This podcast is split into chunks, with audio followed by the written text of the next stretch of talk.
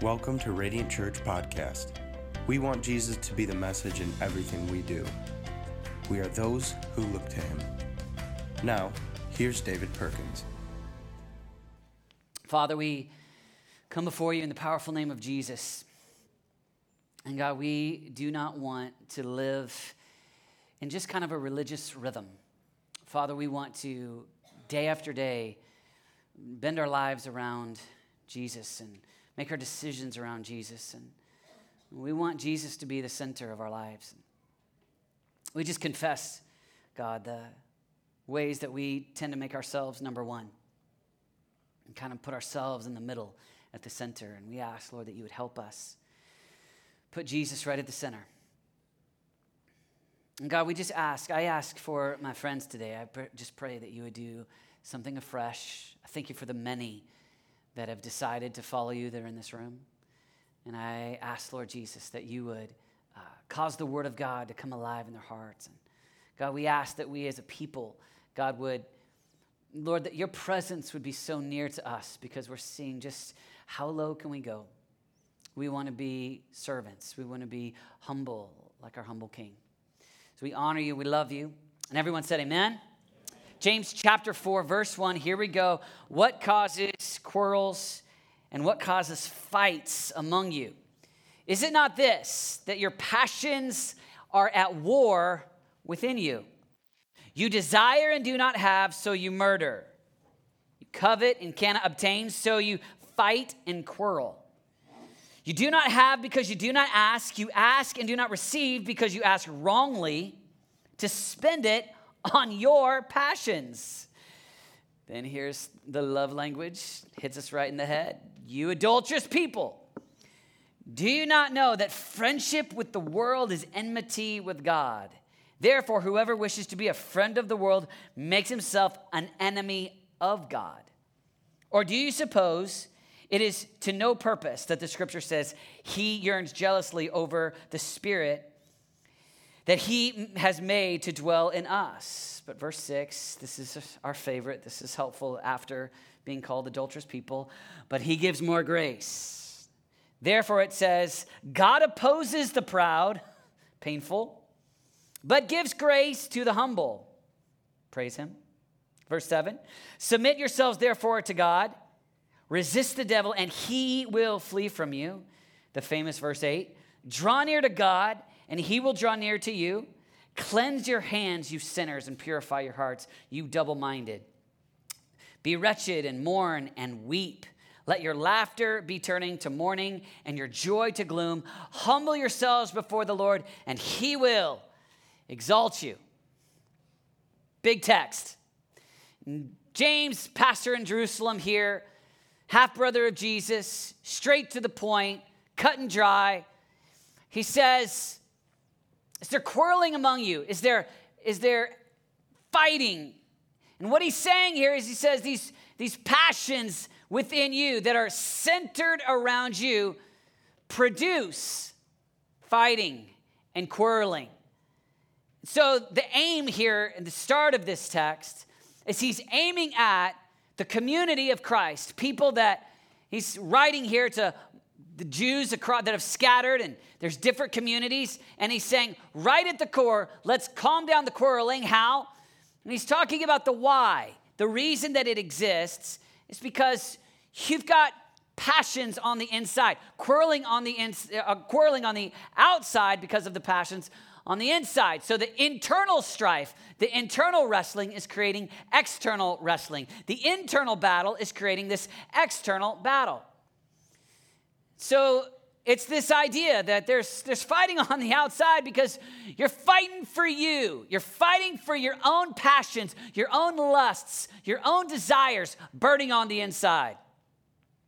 So just ask a question about you. Do you have that? Are you somebody that is always in a fight? Like maybe it's not actually a physical fight, although if it is, like maybe you are one of those people that's ready to just fight at any minute.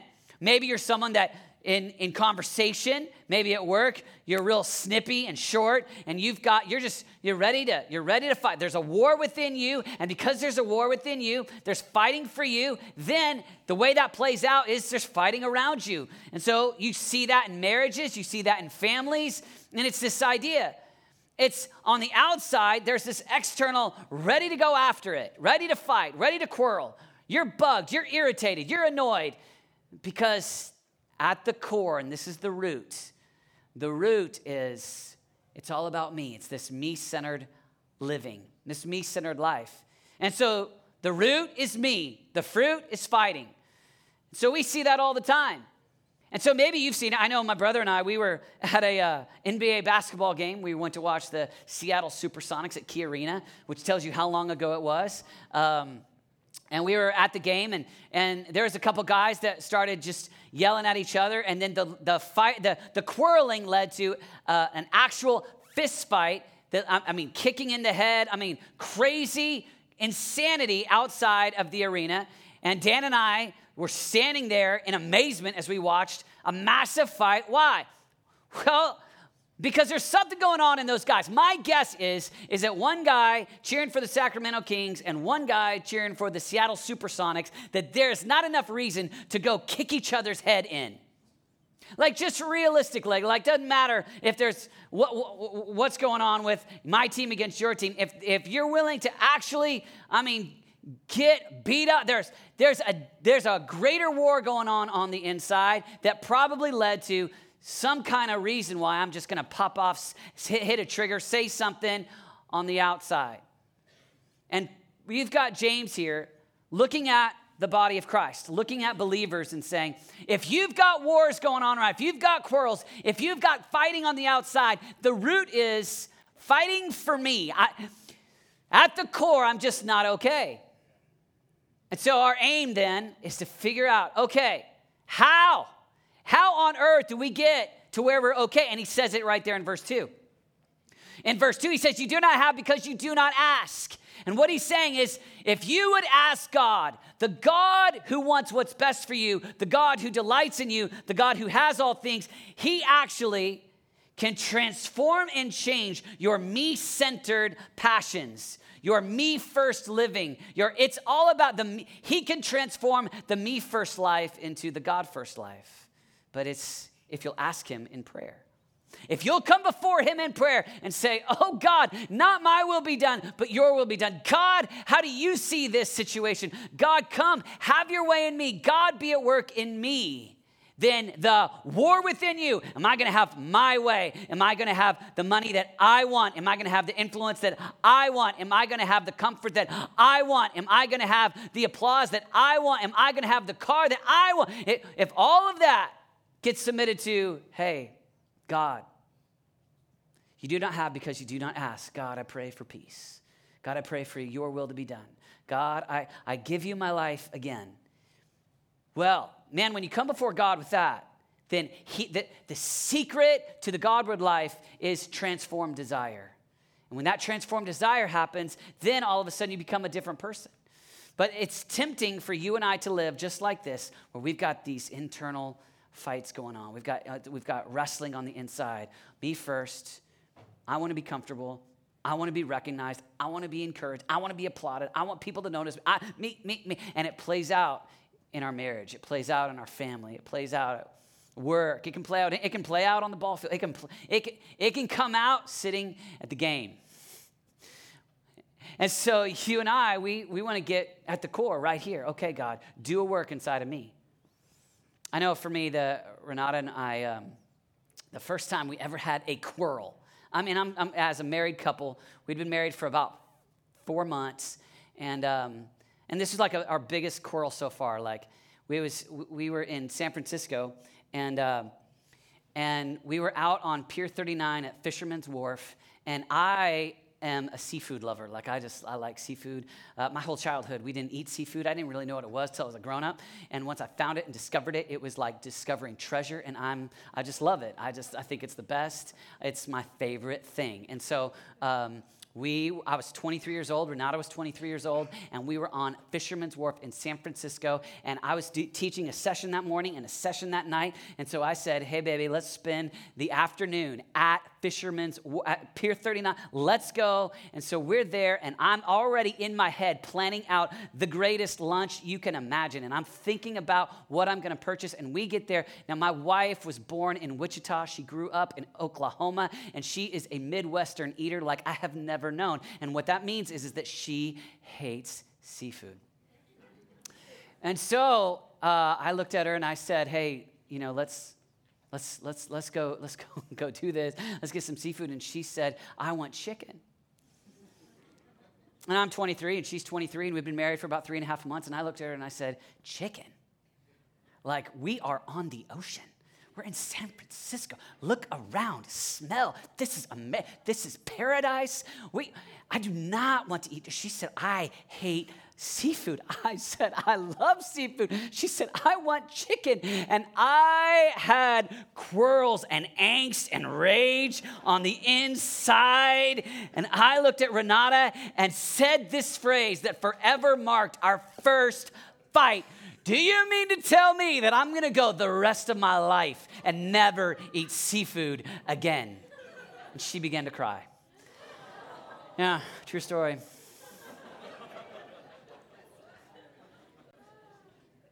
And the truth is, is what was going on inside me at the end of the day. At the end of the day, I know the Jesus way. I, I mean, I was preaching that night. I knew the best thing to do was to say, God help me to serve my wife. But I did not. Sir, I wanted seafood. We ate chicken, but I did not have a happy spirit that day. I still talk about it right now. I'm still repenting. In fact, let's just go ahead back on my knees again. All right. But here's the idea you and I have this all the time. We have over and over again where, where we're making this choice. Is this going to be about me? Or will I allow God to do his work? And James says there, verse 2, he goes, All right, so, so you come to God and you have not because you ask not. So we come before God and we pray. And then he says in verse 3, and this is what's really hard, he says, And you actually pray amiss because you're praying out of your own passions. Here's what he's saying even when you pray, it's still about you rather than about God. So your prayers are messed up because why? Because your prayers are still about your own desires and your own wants instead of God, what is your desire? What do you want? And so you've got Pastor James here, pastor leading a church in Jerusalem, and he's saying, Your prayers, even, your prayers can't be about you. Be transformed. And the secret to fulfillment. The secret to you and I actually living a life that A, doesn't have the fights, but B, actually lives at peace is this idea that we have transformed desires. We come before God, and He's saying, the only one who can fulfill those passions that are in you is God. So you'll spend your whole life I'm going to have the influence I want, or I'm going to have the pick it. I don't know what your thing is. You know, I'm going to have the house that I want, or I'm, man, I'm going to drive a car that has less than 300,000 miles on it one day. I mean, I, whatever is, and you can have that. And, and God's saying, transformed. And as hard as it is, the dream is you come before God, and it's not a me centered life, it's a God centered life when that transformation starts to happen, when you start to actually delight yourself in the Lord, that's the way it says it in Psalms. Delight yourself in God, delight yourself in the Lord, and He will give you the desires of your heart. We tend to think of that like, all right, come to God, and God will give me my dream. But the idea is delight yourself in the Lord. Delight yourself, His desires, the Godward way, what God loves, what God desires, what's in God's heart. Delight yourself. Make your, your whole life about what God is about, who He is, and what He's about. And your desires will actually change. Your wants will actually change. Because when you delight yourself in the Lord, your desires start to become His desires. So it's we we we we get everything transformed on the inside. So we get what we want because we want what God wants us to want. So his desires get in us, and we start wanting what he wants, and, and we're transformed. I'll say it this way. Uh, about seven or eight years ago, um, I was early 30s and um, invited to come be on the board of a missions organization. And, and I went to the very first board meeting, and um, it was super, super nice. And I got there, and I was a little bit surprised when I walked in, and, and the next youngest board member was 30 years my senior. and so I walked in in skinny jeans and kind of, what's up, baby? And looked around, and it was like everybody like in suits with vests and white hair and parted. And I was like, is this my people? You know, like, am I in the right place? And, and, uh, and so, you know, I, but but but I knew I, I, knew it was like cool, and I'd prayed about it and thought I wanted to do it, but but everything wasn't connecting in my brain yet. I knew it was a good thing, and so within the first ten minutes, this is a true story, a little bit embarrassing, but for the sake of preaching, I'll go ahead and humble myself yet again. Uh, I, I, looked at the the board member who was sitting next to me, and I just said, "Hey, man, um, so like, why do we do this?" And he said, "What do you mean?" And I said, "Well, I mean, this whole board thing, like, I don't know that I get it." And I was like, what? I mean, we don't get paid for it. It's going to take two days. Like, I like that there's coffee and donuts, but it, what, what do we get out of this? And this was his response. He goes, Oh, we get the privilege of being a part because they're doing the Great Commission and we care about the Great Commission. And I was like, Ah, got it, got it. And here's what he was saying You delight yourself in what this thing's about, and it's actually not about you and the donuts that you get or the reward that you get, what's it about? It's about the joy, the privilege, the honor of what this thing's about. It's transformed desire. I came in me centered, and then he kind of beat me over the head and helped me understand what it looks like to be a little bit more Great Commission centered. And here's the idea for you and me we come in and we start off me centered. Man, it's all about me. The temptation is to perpetually live in that zone where it's always about me. And here's Pastor James, and he's saying, You want to know the reason why there's fighting among you? You want to know why there's perpetual tension, why, why there's quarrels and conflicts? At the core, at the very center, is this is about you living that you centered life. And so, our dream is to come before God. God, change me transform me. And we lift up our prayers, not God, give me what I want, but more, God, make me like you.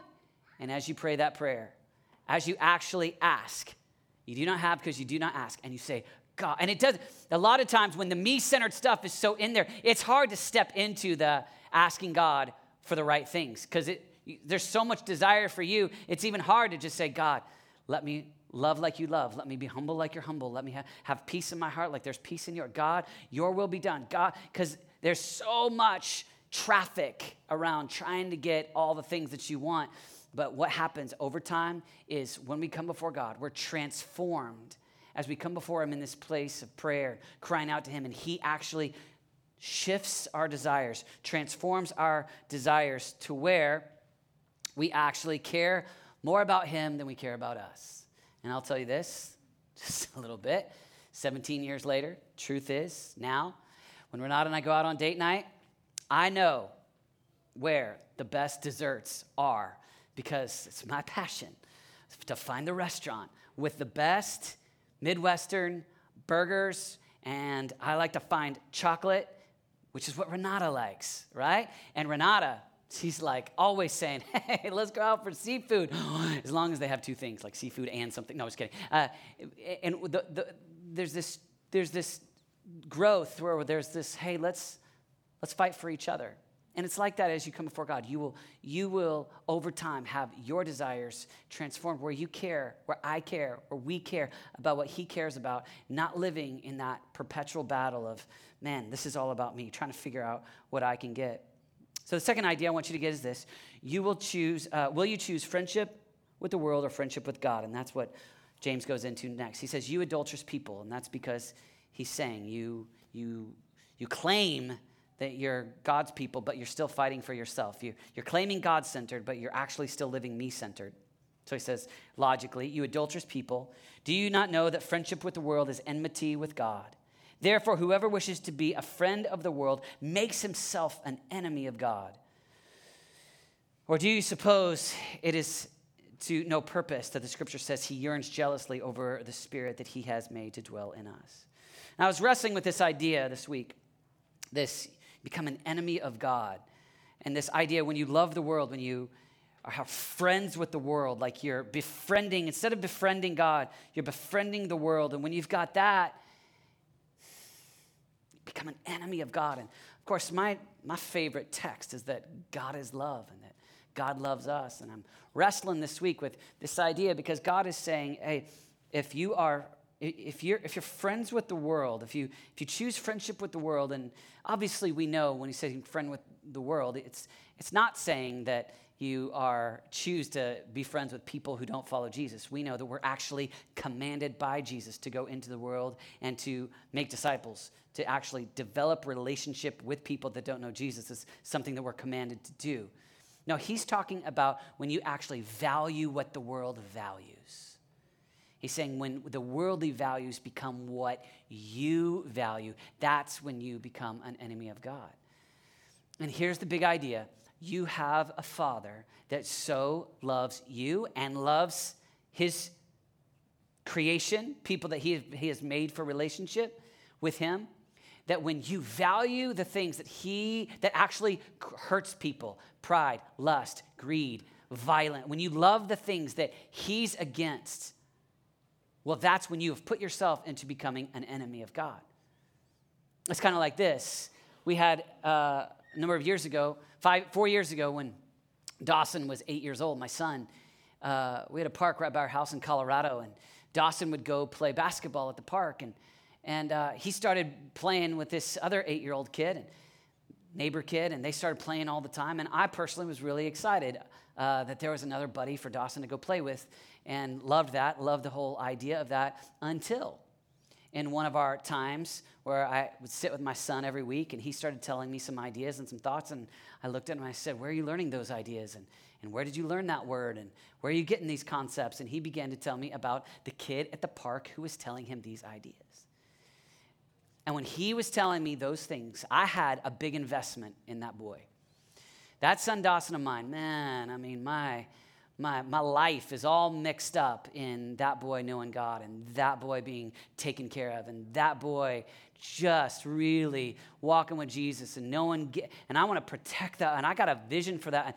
And when all of a sudden this other kid came along and he was injecting ideas into my boy that I knew would hurt my son. You want to know what? The eight year old park boy became my enemy. No joke.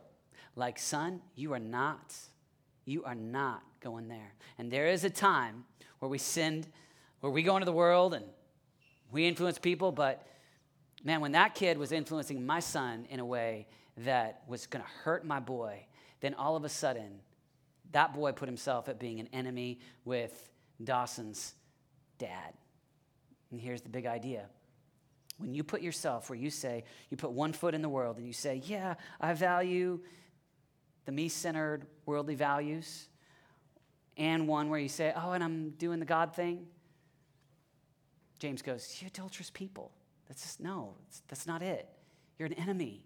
You're an enemy of God. It's harsh language, but it's a reality. And so the vision is that you reject the, adultery, the adultery, the, the wrong relationship, and you turn and you go towards Him. And he starts to lay that out. He starts to lay that as we move forward. He starts to give some specific ways that we actually develop relationship with him. And I want to keep going in verse 5. He says this, but he gives more, sorry, verse 6, but he gives more grace. Therefore, it says, God opposes the proud, but gives grace to the humble. Good reason to get on our face before God get on our face to actually, he kind of gives some steps towards verse 10 where it ends in humility. And he gives these things. He says, first, submit yourself to God. Submit to God. This is just kind of a lordship thing. God, I'm under you. It's, it's, I'm, I'm not the center. I'm not number one. You're number one. Right? Exodus 20, from the very beginning, Ten Commandments. You shall have no other gods before me. God, I'm not God. You're God. Our whole culture, our own passions, worldly desires, constantly saying, You be number one. You live for you. This is a perpetual battle and a daily decision where we're saying, Nope, I'm not going to do that. God, I submit myself to you. I'm under you. You're God. I'm not. And I just like to say if, if, if he's not Lord of all, you've heard this 10,000 times. If he's not Lord of all, he's not Lord at all. And this lordship thing is so, so the constant challenge on our Mondays and our Tuesdays and our Wednesdays as we go through our week. Really easy to sing and talk about on Sundays, but man, is this hard to live out on Friday afternoon. But it's coming before God. God, I want this, so I submit my life to you. And then look at this. He says, resist the devil and he will flee from you. I want you to get where you actually believe that. I love the story about a man who came to Charles Finney and said, I don't believe in the existence of a devil. Don't you? said Charles Finney. Well, resist him a while and you will believe. and you and I, we tend to just kind of live like, I don't know, it's kind of a small thing. The devil, I'm not sure what I think. Man, here's a promise from Pastor James saying, if you will resist the devil, I mean resist, that he will flee. And so I want to invite you on this Sunday to get a vision, not of tolerating a little devil that you're not even sure how much he's around in your life, but for you to know that Peter, 1 Peter 5 8, he says very clearly, he's a roaring lion. The devil's a roaring lion, seeking whom he may devour, and he's after you. And I want you to get a vision of a devil on the run. On the run that you have resisted and he's fleeing from you. Because here's what Jesus said. In Matthew 28, Jesus says, All authority.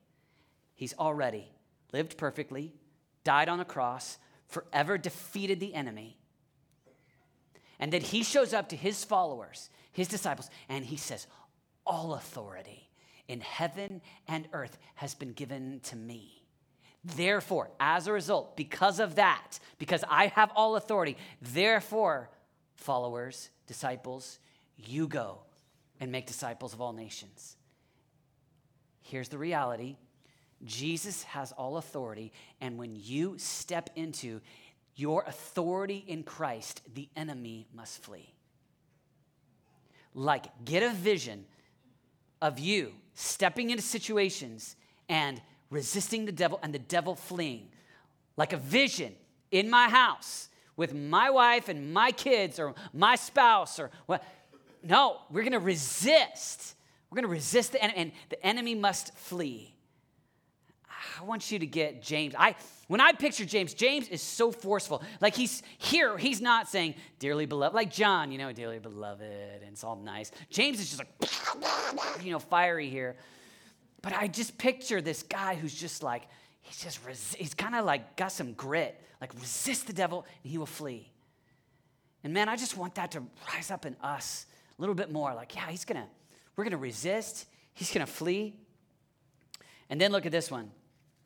I mean, James just keeps right at it, where he says, Draw near to God, and he'll draw near to you. Now, to get that authority, I want to invite you to actually talk about, say it, think about the authority that Christ has given you. And when you've got that, you'll walk in it.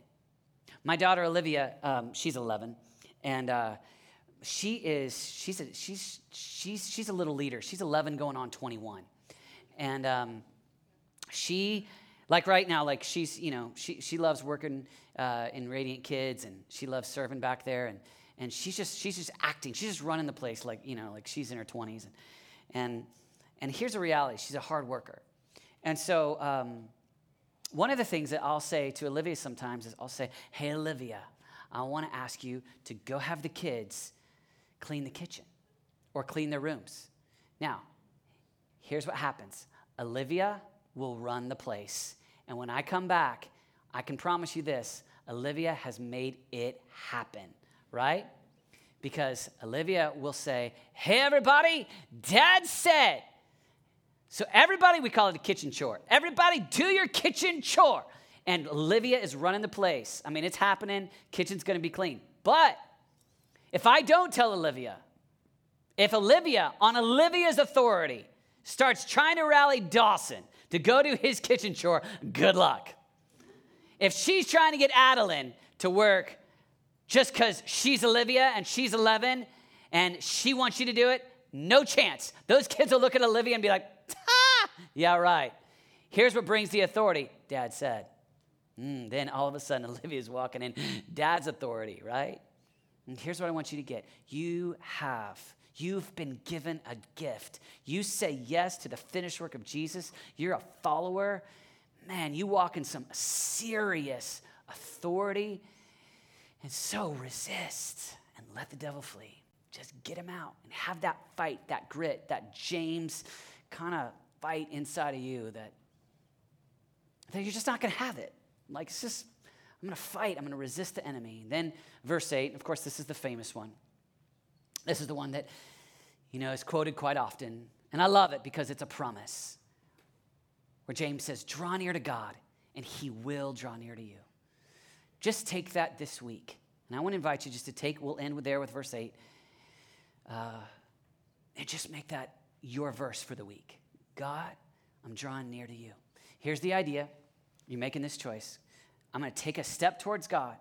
And as you draw near to God, you can take this as a promise that God, the God who has already drawn near, who already loves you, who already sent his son, who already sent the Holy Spirit, who delight, that God, he will continue to draw near to you. So you take just your little baby step towards God, and he goes, I'll take a giant step towards you. You just go, I got a crazy week man, on this day, I've got so much, but God, I'm going to take these 20 minutes and God, I'm going to draw near and I'm going to open up the Word of God. I'm going to read James 5 and I'm going to pray and I'm going to forgive my enemies and I'm going to get all the interior traffic out of my heart and I'm going to forgive instead of trying to reciprocate with anger. I'm going to get all that and I'm going to draw near. I'm going to come close to God. And He goes, boom, I'll draw near to you. I'll be at work in your life. It's like we take this little ant, like an ant sized step, and God takes like this massive elephant sized step back. Not that he steps on you or squashes you. It's, that's not the illustration. It's the illustration that he has a big step and he comes closer to you.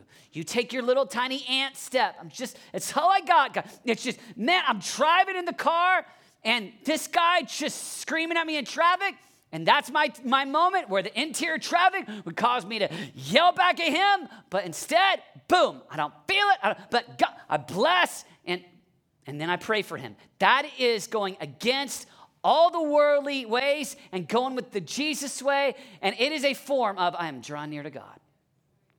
Just day after day, God, help me, because my temptation is to be quickly irritated, to always have a reason why it's okay for me to have the fights, the quarrels, all that stuff going on around me.